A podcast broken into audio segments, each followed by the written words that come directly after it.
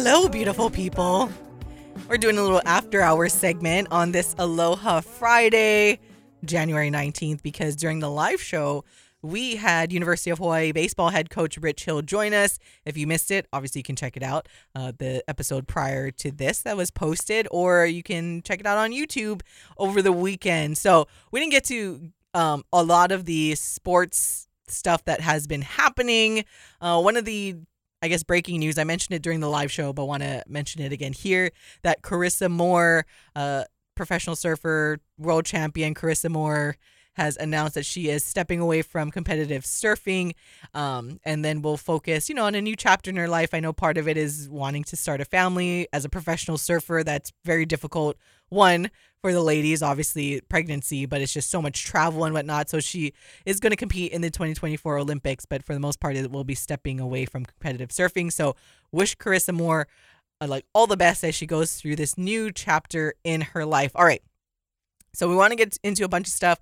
We'll talk some UH HPU basketball.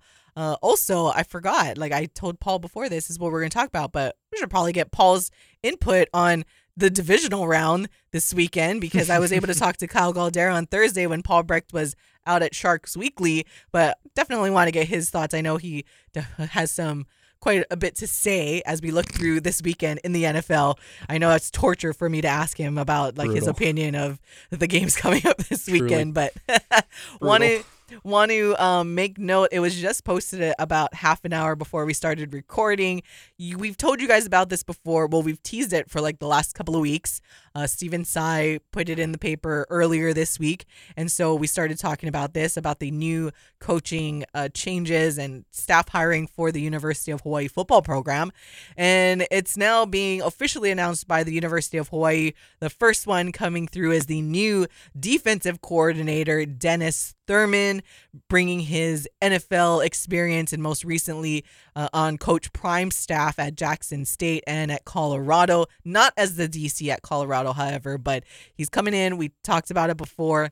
Veteran coaching. Last year's, you know, coordinator positions and staff were a little young, and and that's even Timmy being young himself, not just age but experience wise in this world of Division One football that we're currently dealing with, and bringing that experience here, we also saw Jeff Reinbold officially posting. It hasn't been posted by UH yet, but Jeff Reinbold on his personal uh, account has essentially said it's signed, sealed, delivered, and he is returning to the University of Hawaii in a coaching capacity. Still waiting for um, Dan Morrison, the announcement, which we will likely see in the coming days. So those are the three guys that are set to join the staff. I did see uh, Dan Morrison at Brotherhood Grinds a couple of days ago. So he is obviously here. They've been walking around on campus. But it's going to be exciting. And yeah, I feel like we've talked about it a lot in like with that experience coming in, both Dennis Thurman, Dan Morrison, and with Jeff Reinbold.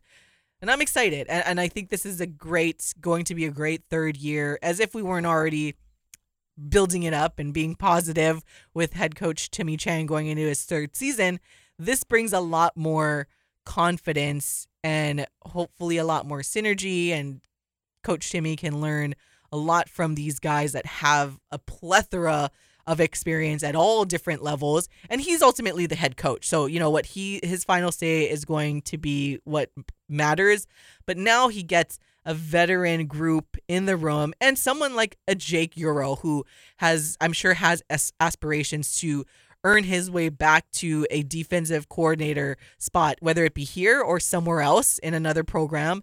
He wants to get to that point once again. And this is a way for him to learn from someone that has the experience like a Dennis Thurman. So I feel like there is only positive things that can come out of these new uh, coaches joining the staff. So it's time to get excited. If as if we already didn't make the beautiful people excited about the football season, but now, as we will see throughout the weekend, the officially official coaching announcements. It's hard not to be excited about it because all throughout last year we talked a lot about the youth of the Bows, whether it be the players, the coaching staff, and you know sometimes when you hear that, you you think, well, wait a second, wait a second aren't there a bunch of old coaches making their way out of collegiate sports right now because they they it's hard to handle the NIL side of things, the Mhm. transfer portal, and just everything that is asked of you. And that's where I would be like, that's why this is really, really positive for the Bows is you keep your young persona at the top of things in Timmy Chang and and the rest of these coaches and Chris that remain. Brown, well, I was gonna say Chris Brown top stepping up. recruiter so far. Chris Brown stepping up. You don't lose Jacob Yoro. You just reassign him. And Mhm. Yoro has shown he has the knowledge, the skilled as a defensive coach to help put together a game plan. But nonetheless, now you get an opportunity to take a step back, improve in the places where you might have not been up to par quite yet. And you bring in a guy in Dennis Thurman who has spent I mean, God, more than 30 years in coaching at this Mhm. point, played at the highest level, both at the college and professional levels, whether that be at the NFL or playing at USC. Had nine years, was a Pro Bowler for the Mhm. Cowboys. I mean, all of the accolades that you could potentially put there, that's with this Dennis Thurman hire. Reinbold, eh, you want to talk about somebody who brings energy, who has brought a, a lot of success here to UH. That gets the fans excited. And then, yeah, Dan Morrison, just another, hopefully, uh, uh, that gets finalized and comes out here in the coming hours and, days. But Morrison added to the offensive staff would be massive as well, just because it gives you another person with the mastery of the run and shoot offense and somebody else that Timmy Chang can use as a sounding board at times to bounce ideas off Mhm. of to try and get better as he grows as a coach. You know, it, we talk so much about player development, but coaching development is so, so important as well. And that's something that you need to see here in year three, where the Bows have added a lot of talent. You've started to see development in players. Now, can the coaching staff take that next step and turn those tight games that, you know, uh, just a little call here, you know, the, the penalties were too much here. We need to get our, discip- our team discipline more here Mm-hmm. Does that turn around now in 2024 with the addition of a couple of veterans and the continued development of this young coaching staff? Yeah, and like you said with Dan Morrison, I mean, he is also a quarterbacks coach, and we have that. You know, we have Brayden Schager, who is who was the starter, but Timmy has said it's still going to be very, very competitive. So it's good to have someone like Dan Morrison coaching and getting his hands on someone like Micah Alejado early. And really, Micah Alejado is already enrolled. He's going to be part of spring practice. So now you have that like head start with a young quarterback like Micah Alejado, where you can really teach him and develop him not only just as a player and a quarterback, but a quarterback that will fit and know how to run the run and shoot, or I guess the run and shoot plus, because it's not exactly the run and shoot. With you know, the Ti- run and shoot version. yeah, Timmy you know, Chang's version, yeah, of the run and shoot. You know, uh, sprinkle in the tight end here and there, and that's how how it is. But I'm really excited having yes the veteran leadership in these roles, and, and you put it uh, perfectly, Paul, where you still have the the the players coach or a couple of players coaches at the helm in, in very key coaching positions like obviously Timmy Chang, Chris Brown. You have Thomas Sheffield still as special teams coordinator now that Chris Brown is the associate head coach. the but energy in the UH football It's like a coaches room perfect is blend. crazy. I love that. Yeah. I'm sitting here thinking you're reading off all these names. Reading off, not you're not reading them off. They're coming off the top of your head. I can see you remembering them. But oh man, it, it's it feels exciting if you are a UH football fan, and I- think you make a fantastic point in Morrison getting his hands on Micah Ala or Micah Alejado here early on, where last year, think about the step we saw Brayden Schager take. And a lot of that was because of a ton of offseason work he put in with Morrison Mhm. in, you know, the run and shoot, getting the concepts down. and the volunteer sideline times we saw Dan Uh, Morrison. yeah, well, yeah, yeah, yeah. And, and as a, that was as a junior, completely changing offenses really from what he was brought in for. Alejandro now gets the opportunity to have that base, that same stability all the way through, and get that same help, that extra help that Schager didn't necessarily get until last year from the very jump. Yeah. All right. So come Monday, I'm sure we will start to see the officially official coaching announcements, which we will definitely talk about. Uh, Want to switch over though to the hardwood and talk some basketball.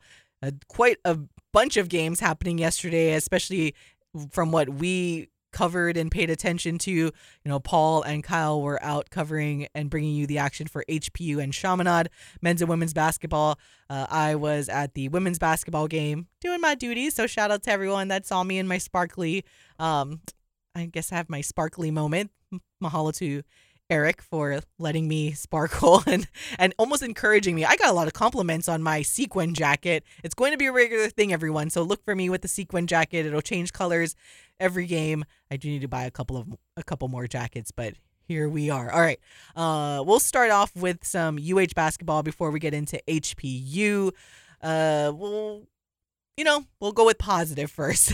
the Rainbow Wahine basketball team coming up with a big win, 68-55 over Long Beach State. Before we get into the game itself, want to give a shout out though to new uh, one of the newer football players in Dion Washington and also Sauce Williams. They were over there sitting courtside at the Rainbow Wahine basketball game last night. So I think that says a lot about them and how, you know, supporting these young women and especially a football program. And that's always huge when you can have football players and coaches support these programs that really deserve our support. So I wanted to make sure everyone knows like, hey, these football guys made time to come out and wa- and they stayed till the end. They weren't just there and like left. I saw them all the way to the end and they, they, weren't were there for the photo op. That's exactly. Sure. And it was funny because Trevor, one of the the UH official photographers, he was like, "I wish they told me they were like coming here earlier. I would have like did a whole whole thing." But again, they weren't there for the photo op. They genuinely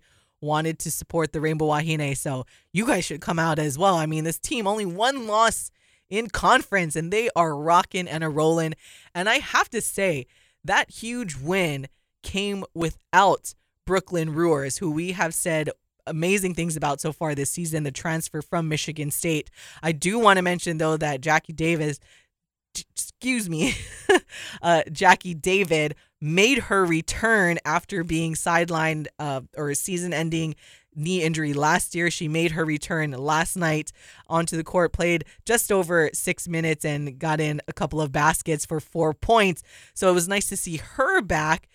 But yes, this huge win came without the help of Brooklyn Brewers. And we've seen this in the past where Hawaii has been able to win without uh, Daejah Phillips, so another key player. They came close to beating Santa Clara without Lily Wahinekapu. So just to think about this team and that that loss that they had, one like it was on the road, two they were shooting like an insane percentage that does not even really and happen. the conference's leading scorer in Jordan Webster as well. Yeah. Unconscious from three, six of nine from long range, helping uh, helping give the Bows their first loss, the Rainbow Wahine their first loss within conference, but a, a massive bounce back last night indeed. Yeah. And so they look amazing considering and they just they play so well together and i can't say enough great things about kelsie imai it was funny because after the game you know they go around do the little high five and i was like well, I thought you were gonna throw down a couple of times in the game. You know, like I like her, Big Island girl. She's awesome. She gets a little feisty, and I love it. I love that grit that Kelsie Imai has. She's like a true baller. Where you know Lily Wahinekapu is a little more reserved, and she just she's like obviously she's a baller as well, but they have such different personalities that it's just they're such an entertaining team to watch, and we can't say it enough. And Coach Beeman has said it time and time again how much they play for each other, how much they celebrate each other. People were so excited when Jackie got her first two points, and I was like, wow, the crowd goes wild for Jackie David making her return. Uh, but leading the scoring, Ashley Toms had a career night, putting up 18 points got a little bit of a scare where she took a charge and well it was called she was called for the blocking foul but mm, that's neither here or there. Uh, but essentially got like an forearm to the throat and you it was legitimate because she went down and was on the ground for a while and then there was like a break in the action came back and on the spectrum like you could see there were like red marks on her neck. So she took a hit Kanoa Leahey then made a note of, eh, she comes from a football family and her family moved here. They were in attendance, and I'm sure dad is like, eh, she's fine. Get up. Like, I was gonna say probably not the hardest hit she's taken uh, in her lifetime. So that's why when she got hit and stayed down, it's it's one of those like, oh, you know, it's serious. You know, it's not like these soccer. She's not faking. It's, it's not like these soccer boys that just go down for no reason. But you could tell it was something serious. And sure enough, she had the red, red marks. But Ashley Tom did phenomenal. And we mentioned Lily. Lily put up 19 points. But you guys, not only are they good and winning, this team is they play a fun style of women's basketball with all their different like personalities and just the way that they work together and and, and even shout out coach beeman. Like she's fun to watch when she gets a little mad. There was a inadvertent well for us hawaii fans and people watching on spectrum inadvertent whistle but uh, apparently the referees were like no no no there was no whistle go look it up on social media for spect- uh, by spectrum sports and you guys will know what i'm talking about. But nonetheless rainbow wahine improve five and one beating long beach state 68 55 and let's hopefully keep on rocking and rolling. They have they go on the, so their next road trip i mean i don't want to completely look past the game coming up on saturday but want to make a definitely a note that their next road game will be against santa barbara who is who also only has one loss but they are currently on top of the big west right now and that'll be a fireworks game again gotta gotta get over you know this weekend first when they play UC San Diego. But these next couple of games and this road trip coming up will be huge for the Rainbow Wahine. But I have no doubt in my mind. Let's go. Rainbow Wahine, you you've put it out beautifully for our beautiful people where they play the game the right way mm-hmm. and a lot of times the women's game can be almost more beautiful than the men's game at times just because of, how flawless execution can mm-hmm. be at mm-hmm. times. And that's something that these Rainbow Wahine are, are able to do often, where it's when they're clicking, it just, there's nothing another team can do to stop them in the Big West. It's why they've gotten off to this 5 and 1 start back above 500 once again. It just, you, you talk about Brooklyn Brewers being out, and any given night, it doesn't matter. You you take one piece out, you plug another one in, and they continue to just chug along like the locomotive that just can't be stopped. And really, really a fun squad. I've seen fans start to say how they need to go out and support them mm-hmm. more. And man, I cannot agree more. These young women, they deserve your support. They deserve your attention and before long they're going to deserve national attention. I'm telling you this right now. LSU, we're coming back for you. yeah, got you. You're you target on your back from us. and and when I talk about fun style of basketball, and I brought up Kelsie Imai, I mean seven assists. She had more assists than her points, and she's just that's just the kind of player that she's been so far this season. I can't say enough great things about this Rainbow Wahine basketball team. So I hope to see you guys come out for the rest of the season and support them because they deserve it. And it, it, it is a very, very fun style of basketball that they play. All right. Switching gears to the. I'm so glad bad. you started positive. That's why I'm like, all right, we got to give the Rainbow Wahine their flowers, the positive note.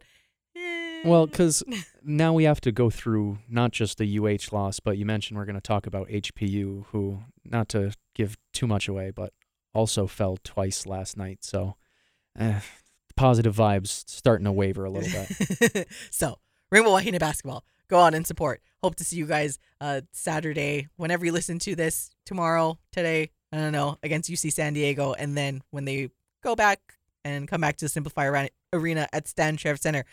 All right, on the road though is the men's basketball team. They were at Long Beach State, fell 79 71. But the game, about Mm, maybe through three quarters of the game, it was just pure frustration, especially the first half. What you down, it felt like almost the entire game by like 20, 20 to 25 points. Justin McKoy was like the only one that wanted to show up in the first half. he was making his threes, making his shots. And to be fair, Long Beach State was shooting 75% from the field in the first half, ended the game shooting 75% from three. And this is where we talk about like, you know, score or box score watching, Paul, where because someone had brought up, I think I was talking to, it was halftime of the women's game, and someone was talking to me about the men's game and was like, yeah, but did you see like Long Beach State is 100% from three? I was like, yeah, but Hawaii, technically, like Long Beach State were four for four from three. Hawaii made seven threes. Like we Yeah. still made more threes, even though percentage wise, like you have to look at the amount of threes that Hawaii made. Even though the even the final, Long Beach State made six threes, Hawaii made twelve. Yeah, percentage wise, twelve or excuse me. Oh, was looking at the wrong thing. Thirty-one percent, four or twelve of thirty-eight from the three-point line to bring them to thirty-one percent. Where Long Beach State didn't take too many threes, six for eight, bringing them at that seventy-five percent. But nonetheless, Hawaii made more. It was just. Paul is making a face right now because he doesn't know exactly how to dissect this game. I I'm really trying my best on on this end, and I feel bad. You're right. I was making a face, and it's, I'm glad you called me out on that. Um, I don't know. I just process wise, it's it would be concerning to me for a team to take more than half of their shots from three point range, and not just half. It, it's almost what three quarters at that point. 38 of 56 shots from long range. At that point, you're settling, it almost feels. Well, and and when you take a look at the breakdown from first and second half, right? Usually you're like, all right, maybe majority of the threes came in the second half because down the stretch you're really trying to get anything in. But they actually Hawaii that is took more three-point shots in the first half. So that doubles down on what your theory is. It's like you were just settling in the first half to just chuck up these threes when you should take better shots. they took 18 shots from inside the three-point arc the entire night. And to be totally fair, I do I do want this to be fair. Long Beach State has a lot of length. That was something Yes. that was Yes. pitched at the beginning of the season. A ton of length. Something that they're going to be able to do is defend, especially around the rim. That being said, you still have to continue to challenge, and it's it's on coaches to figure out a way to get that offense working in an efficient manner. That being said, if players are shooting 22 times from three in the first half, you need to shoot better than six for 22. You can't force it. Somebody other than Justin McKoy needed to show up in the first half last night, and they didn't. And that's kind of been the thing, I think, for the Rainbow Warriors that we didn't expect. Mhm. Where coming into this year, we talked a lot about the depth of this team and how on any given night, almost similar to the Rainbow Wahine, you'd be able to see a different leading scorer and multiple scorers at that. And Mhm. instead, this season, it felt like, or at least so far, it's felt like the the Bows just one scorer on any given night, and everybody else trying to scratch and claw their way through 40 minutes. It's just it, the vibes are off right now with the Bows, and I hope for their sake that this Saturday big time game for them that I don't want to call a must win, but it's as must win as you can get without being a must win game should you want to compete where the Bows have talked about competing in the Big West. So a, a concerning night last night um, from UH, especially after offensive results in the once the game seemed out of reach and players were more comfortable, I'll Mhm. say, or not comfortable, but maybe playing less uptight. All of a sudden, the offense looked better. That part of it is a bit concerning as well. So, a lot of questions at hand for the Bows right now. I don't have the answers, and I'm sure they're working to figure them out as well. They still deserve your support. These Oh, student yeah. athletes work their tails off. Please, please, please do not take out frustration on them.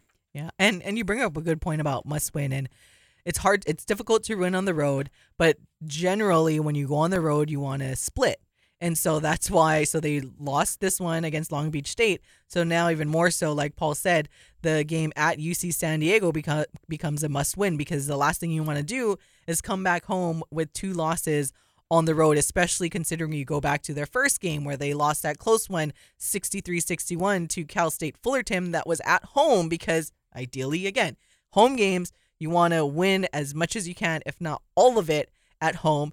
UC Irvine that could have gone either way because we always just there's always a back and forth with UC Irvine.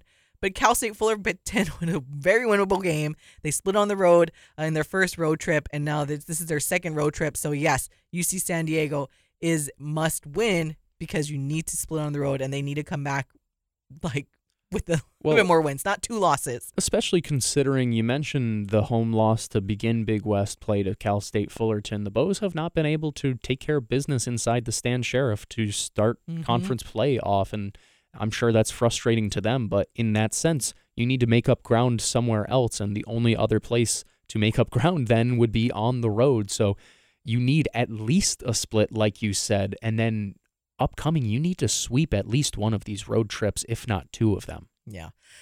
Okay. Continuing our basketball co- talk, moving from the University of Hawaii to, uh, I guess you guys were down the road, down the road at Chaminade University, bringing HPU and Chaminade men's and women's basketball. We'll start off with the women's game. First, the uh, Chaminade Silver Swords coming up on top in both games, but with the women's game coming up on top 77 66. Very similar scores, actually, with both games.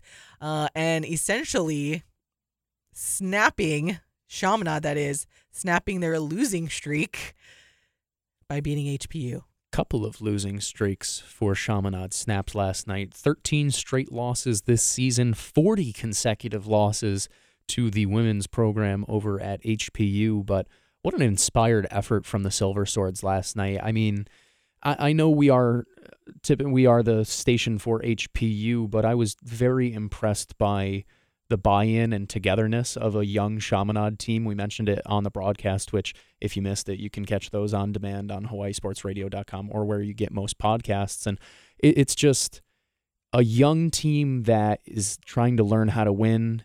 And I mean, HPU, they tried very, very hard to come back late in that one. And to be totally fair, some inconsistencies in foul calls and just the officiating made it a little bit difficult to get into a rhythm at times last night. And I think that that really impacted HPU. And when you are trying to play catch up, Hmm. you can't necessarily go through that as much as whereas Chaminade was happy to see any break in momentum or any break just because every time that they went out there it was their defense was doing all the work and the shots were falling and what a phenomenal night for the Silver Swords and their fans in that sense because I've been on the wrong end of a lot of losing streaks and those those stink to be a part of. So for the Silver Swords, I am happy. For HPU, a, a tough loss to stomach. Um, going into that one, I mentioned it, a 40 game winning streak against their Division Two Oahu rivals, and last night it just a lot of errors that were self inflicted. missing too many free throws, not finishing Oh, around the paint. No. I know that breaks your heart, Coach Kuule.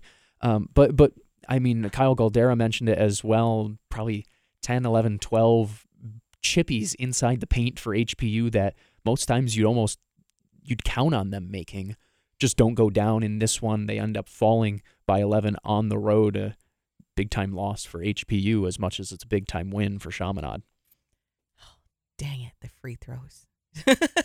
The free throws, bro. the free throws. Oh, you're right. 22 for- for 33 from the charity stripe HPU was. Again, Chaminade women's basketball uh, team 77 66 over Hawaii Pacific University. Okay, then the game that followed, once again, like Paul said, you can listen to both games on demand at hawaiisportsradio.com or wherever you get your podcast. Now, the Chaminade men's basketball team, who we are pretty familiar with as uh, we covered their games in the Maui Invitational, but Chaminade coming up on top, and it came really down to the wire. And when I was leaving the women's UH women's basketball game, I was able to tune into our guys over here and caught the ending, and it seemed like a really exciting one. But Chaminade edging their way past the Hawaii Pacific University Sharks 71 68. So tell us about what you saw in that game, Paul. Well, I just got done telling you about big wins for Chaminade, and uh, once again, another big time win for the Silver Swords. They started their year out with a really difficult schedule. You mentioned the Maui Invitational, taking on three top tier Division One programs, and then already played their California West Coast road trip.